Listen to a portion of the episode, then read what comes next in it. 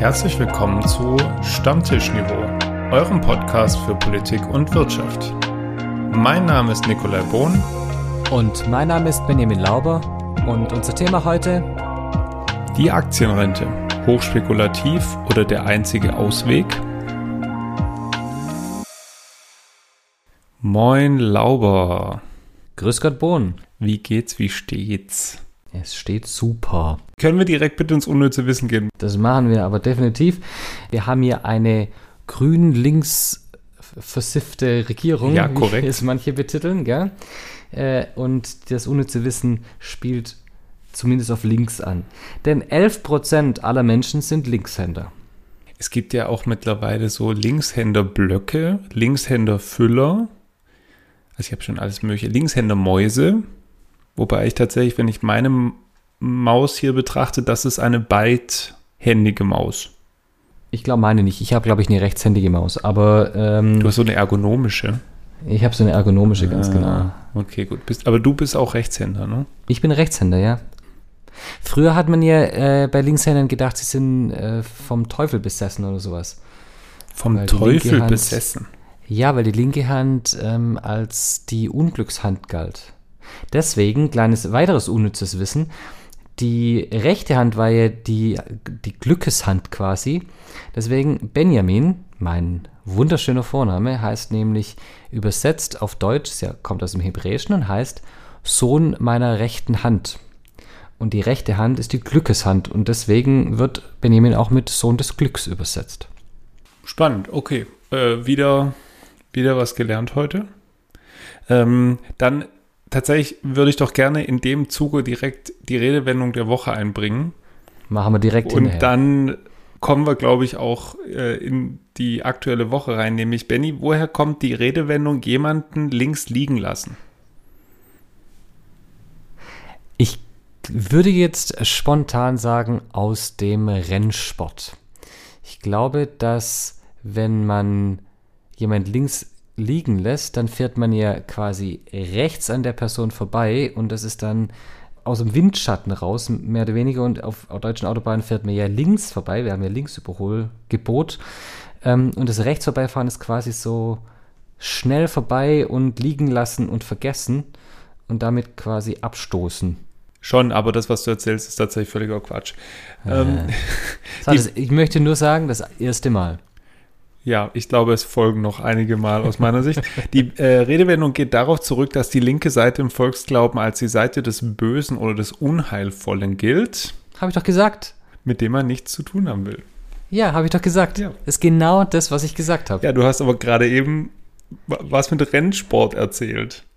Ja, das, da geht es jetzt nur um, das war nur um das andere auszuschmücken. Aber gr- grundsätzlich habe ich exakt das vorher gesagt. Okay, meinetwegen. Auf der anderen Seite ist den Bullshit, den du gerade von dir gegeben hast, eine hervorragende Überleitung beim Thema Sport. Nämlich, äh, diese Woche wurden feierlich die Olympischen Winterspiele in Peking eröffnet. Und wer ist da nicht dabei? Da eine ganze Menge von Politikern.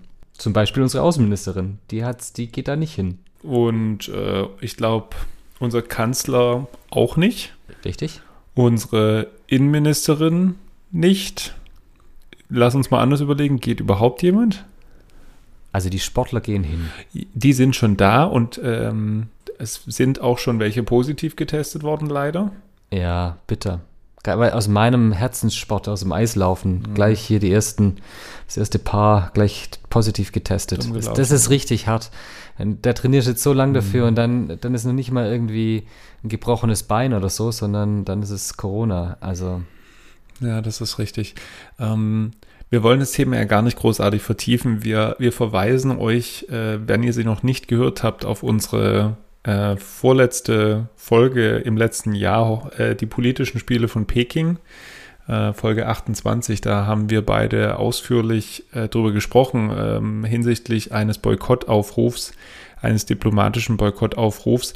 Und da haben wir auch, Benni, so ein bisschen drüber gesprochen, die Hoffnung, dass es eine europäische Agenda gibt da dahinter. Das wurde ja jäh zerstört, unsere Hoffnung.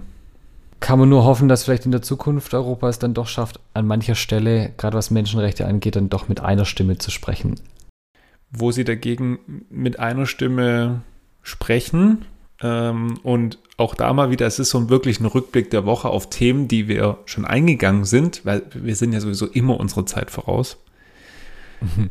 Ähm, die E U-Taxonomie, also die Einstufung, welche Energieträger als grün einzustufen sind äh, in diesem European Green Deal, der ist jetzt diese Woche beschlossen worden. So wie wir es gesagt haben, aufzuhalten ist der vermutlich nicht mehr. Und das bringt die deutsche Regierung natürlich weiterhin in die Bredouille. Und ich könnte mich so aufregen. Es ist so, es ist so ein Irrsinn. Also jetzt sind offiziell Atomkraft und Gas sind nachhaltige Energien. Ich kann es nicht, das ist in etwa so, wie man sagen würde, ein Elefant ist ein Fisch, weil er hin und wieder mal im Wasserloch badet. Das ist einfach mhm. absurd. Ja. Oder ein Felsbrocken ist ein Physiker, weil es ein Stein ist. Boah. Oh Gott, wo hast du den denn hergeholt? Alter. Den habe ich mir überlegt. Oh Gott, ey, das war... aber, es ist, aber es ist so, es ist völlig, völlig, völlig absurd. Ähm, Österreich möchte jetzt dagegen klagen. Vom Europäischen mhm. Gerichtshof, bin ich gespannt, was äh, aus dieser Klage wird. Ja, also um, um da mit, mit, mit äh, der Meme-Sprache zu reden, es war so ein bisschen Fukushima has left the chat. Also mhm. es war so ein bisschen, und ich dachte jetzt, habt, ihr habt nichts verstanden. Aber gut, ähm, die E U ist da auch ein Stück weit getrieben von starken Mitspielern, starken Lobbyisten im System und auch in den Ländern. Wir hatten, du hast es ja in der Folge, die wir da gemacht haben, angesprochen, Frankreich, großer Verfechter der Atomenergie zum Beispiel. Und da stehen Wahlen an. Also muss man eins und eins nur zusammenzählen. Wollen wir das äh, beise- beiseite lassen? Wollen wir ernst werden, Benni? Wir müssen ja. ernst werden. Wir müssen ernst werden. Diese Woche leider äh, geschehen in Rheinland-Pfalz zwei Polizisten, und sogar, soweit äh, ich das mitbekommen habe, eine in Ausbildung, einer fertig, äh, bei einer ganz normalen Verkehrskontrolle ähm, sind die beiden erschossen worden. Ja, man denkt, das ist eine Nachricht aus den U S A, ist aber eine Nachricht aus Deutschland. Äh, und im Moment sieht es so aus, nach dem Stand jetzt, dass die zwei Tät- oder Tatverdächtigen, müssen ja immer vorsichtig sein, ähm, bis zur Verurteilung sind es Tatverdächtige, äh, haben wohl die Tat begangen, oder das Motiv ist, sie wollten eine Wilderei verstecken. Also sie haben wohl ein, ein Wildschwein oder, oder Wild äh, gejagt und äh, erlegt und hatten das dann im Kofferraum, und das wurde bei der Kontrolle gesehen. Und äh, um das, das ist ja eine Straftat, und um das zu verdecken, hat man, haben sie dann geschossen. Also einer der Tatverdächtigen schweigt, der andere hat sich geäußert und äh, hat auch Äh, beschrieben, dass Schüsse gefallen sind. Ähm, er bestreitet aber, dass er die Schüsse abgefeuert hat. Ähm, bei einem der Tatverdächtigen hat man wohl mehrere, also sehr viel Kilo, Tonnen, Tonnen wahrscheinlich nicht, aber wirklich sehr, sehr viel gewildertes Fleisch gefunden, im Wert von mehreren zehntausend Euro.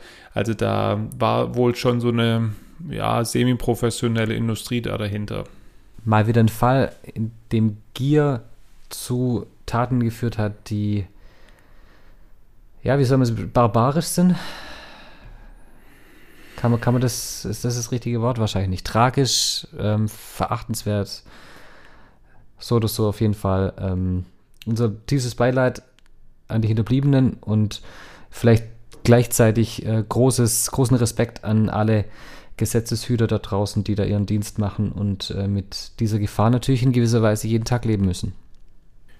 Darauf wollte ich auch gerade raus. Also was gerade auch ja bei uns passiert, ja, ähm, auch an verschiedensten Gewalttaten auf der einen Seite, und ich will das jetzt nicht direkt in einen Topf werfen, um Himmels Willen, ähm, aber halt dann natürlich auf der anderen Seite auch viele Demonstrationen aktuell angemeldet, unangemeldet, Proteste, ähm, wo viele Polizeibeamtinnen und Beamte im Einsatz sind, die, die sicherlich auch am Limit sind, wie so viele in unserer Gesellschaft. Ich glaube, da sind wir uns alle einig. Aber die müssen gerade echt ordentlich was auf, über sich ergehen lassen. Also das Thema ist natürlich ein Thema, das verschiedene Seiten hat und auch Perspektiven. Ich bin mir sehr sicher, dass einige zuhören werden und sagen, naja, aber die Polizei selber, unabhängig jetzt von dieser Tat, ja, die an sich was Verachtenswertes ist, aber die Polizei selber ist ja auch kein... kein äh, unbeschriebenes Blatt im Hinblick auf Polizeigewalt, im Hinblick auf vielleicht unverhältnismäßiges Vorgehen gegenüber Demonstranten und so weiter und so fort. Also das wäre das wäre vielleicht durchaus mal auch ein Thema für einen eigenen Podcast, der dann wahrscheinlich weniger leichtfüßig daherkommt, aber ein wichtiges Thema abdeckt. Dann an der Stelle einen harten Cut. Und wir gehen heute mal wieder, wobei die E U-Taxonomie war auch schon ein ökonomisches Thema, aber wir gehen heute auch mal wieder auf ein anderes ökonomisches Thema ein. Wir haben beim Wahlspezial letzten Sommer natürlich auch viele der Punkte angesprochen, die die verschiedenen Parteien aufgestellt haben, und S P D, die Grüne und die F D P natürlich auch einzelne Dinge ihrer, ihrer Parteiprogramme in den Koalitionsvertrag gebracht. Und so wurde dann der Wunsch von äh, Stammtischniveau-Hörerin Sophie erhört. Vielen Dank dir für den Input. Ähm, ihr gebt uns natürlich immer wieder viel, viel Input. Macht es bitte weiterhin. Vielen Dank euch dafür. Ähm, und diesmal haben wir uns dieses Thema rausgepickt, nämlich ähm, die sogenannte Aktienrente. Und weil ihr wahrscheinlich genauso wenig Ahnung von der Aktienrente habt, wie ich das hatte, bevor wir zu diesem Thema recherchiert haben, brauchen wir dafür natürlich wie immer Hintergrundwissen. Hintergrundwissen. Hintergrundwissen. Hintergrundwissen. Alle Arbeitnehmerinnen und Arbeitnehmer erhalten Lohn oder Gehalt. Von diesem geht monatlich ein bestimmter Anteil in die Rentenversicherung unseres Landes. Wenn man das Rentenalter erreicht hat, das liegt heute in der Regel bei siebenundsechzig Jahren, kann man sein Arbeitsleben beenden und in den Ruhestand gehen. Um dann seinen Lebensunterhalt zu sichern, erhält man monatlich die Rente ausbezahlt. Die Rente ist umlagefinanziert.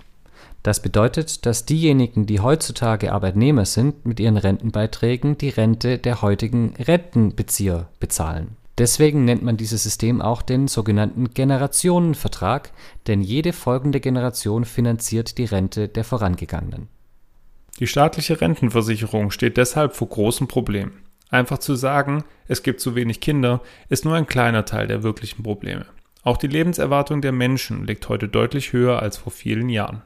Viele Menschen erhalten deswegen länger ihre Rente ausbezahlt.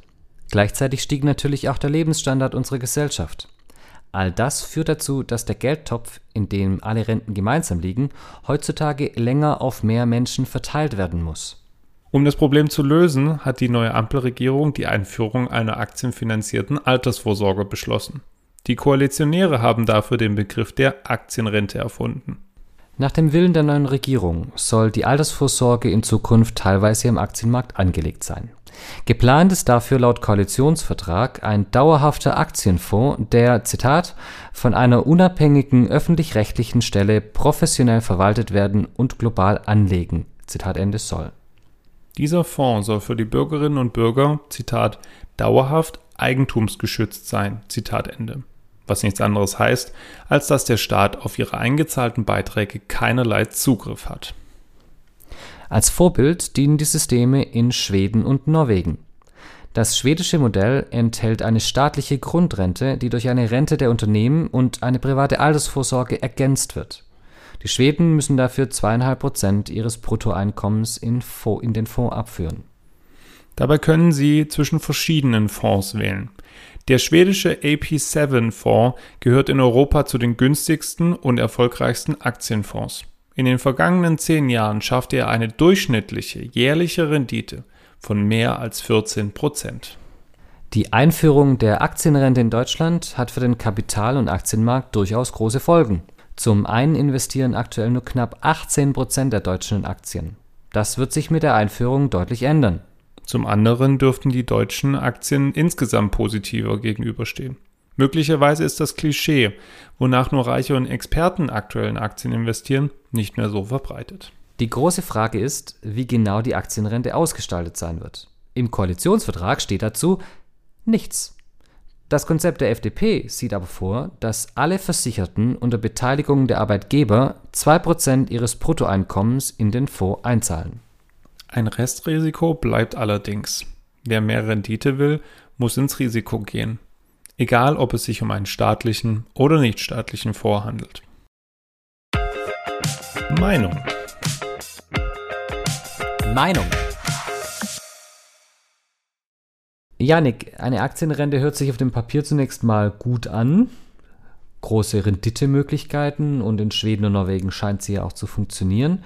Ähm, sag mal was dazu. Bist du der Meinung, das ist ein gutes Mittel, die Bundespolitik sollte umstellen? Ja, aber nicht komplett. Und das ist jetzt natürlich wieder so eine Wischiwaschi-Aussage, aber ich erkläre es auch gern kurz.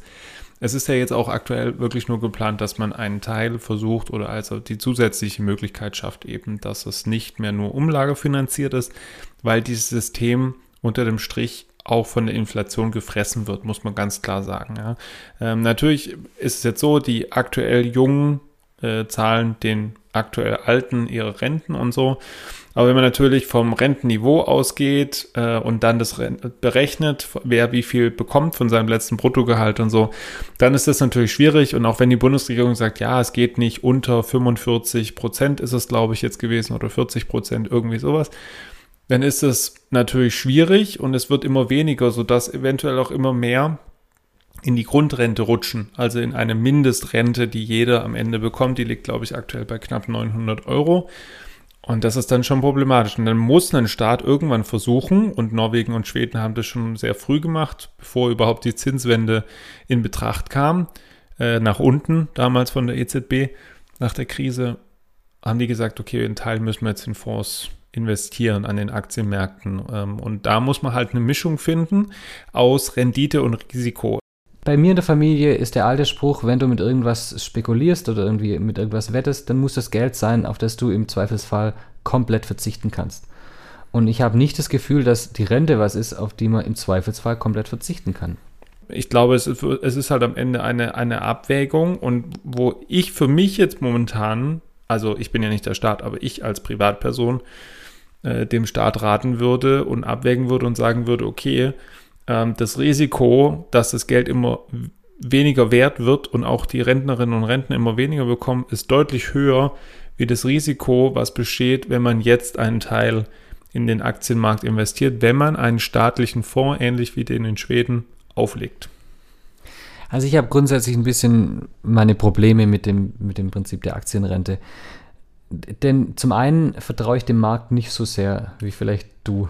Ich habe da, ich hab da durchaus meine Probleme. Schweden ist das eine, aber Norwegen ist natürlich noch das andere, was immer so als glühendes Beispiel gebracht wird für so, eine, für so einen Rentenfonds. Aber die Voraussetzungen waren da natürlich ganz andere. Norwegen hat zum Beispiel die kompletten Erlöse ihrer Erdölindustrie da reingepackt und hatten quasi schon einen Kapitalstock, mit dem sie dann in die Börse gegangen sind und gesagt haben, wir legen den an. Und das ist was ganz anderes als bei uns. Bei uns muss man diesen Kapitalstock erstmal aufbauen. Und das heißt, zumindest für die Zeit des Aufbauens dieses Kapitalstocks ist ja eigentlich die Belastung für die jetzigen Arbeitnehmer zum Beispiel viel, viel höher, als es nur mit einem Umlagesystem wäre, weil die müssen ja doppelt zahlen. Die Frage ist dann aber mit dem Argument, Benny, wann willst du dann anfangen? Also dann, dann hast du keinen Punkt, wo du anfangen kannst, weil irgendeine Generation genau, ja genau trifft es dann immer. So.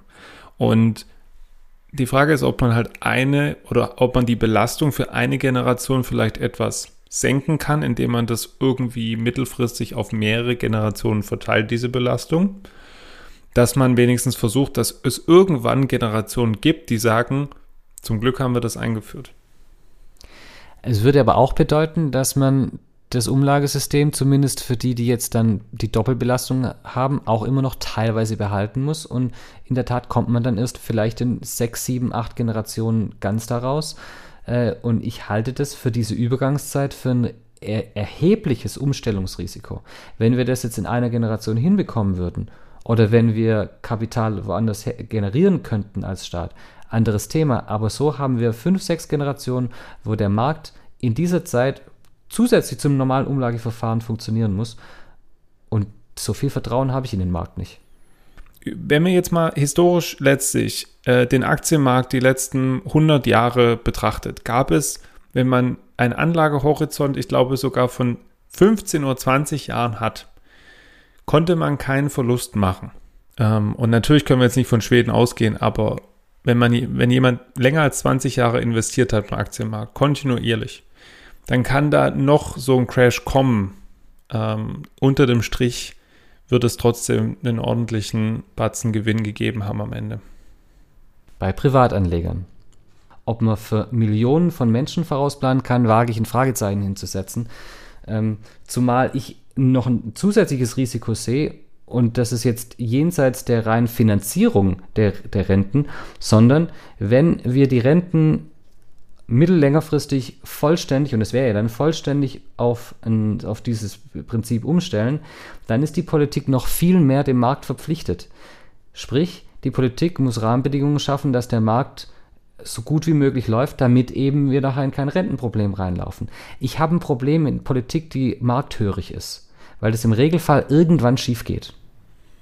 Nicht, weil ich dir heute die ganze Zeit widersprechen will, sondern nur um dir, also ich, ich sehe durchaus deine Perspektive.